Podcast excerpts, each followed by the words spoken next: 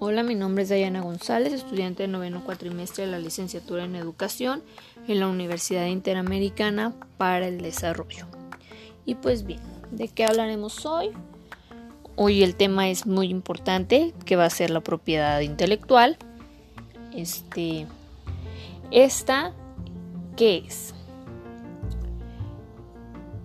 Esta se relaciona con las creaciones de la mente, como lo vienen siendo eh, las obras literarias, artísticas, símbolos, nombres e imágenes utilizados dentro del comercio. Por mencionar pues algunos ejemplos, ¿no? Dentro de, de las propiedades intelectuales pues existen tres tipos, que serán los que se darán de, de ejemplo. Uno es las marcas. La marca es el signo que permite diferenciar los productos o servicios de una empresa de los demás. Un logo. Este, el número dos sería las patentes. Las patentes es un derecho exclusivo que se conoce sobre una invención.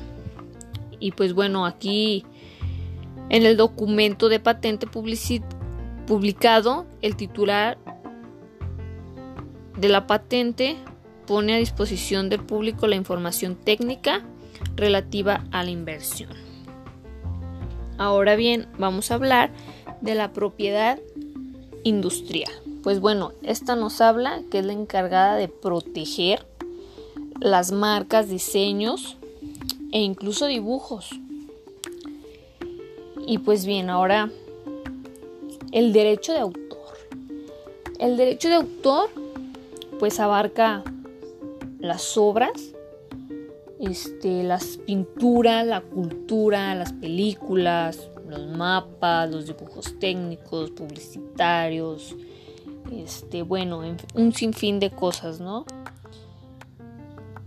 Y bueno, son quienes obtienen el reconocimiento por las creaciones las cuales están protegidas por unas normas jurídicas. Esto se obtiene por el simple hecho de crear algo innovador.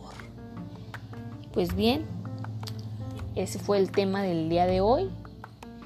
Gracias.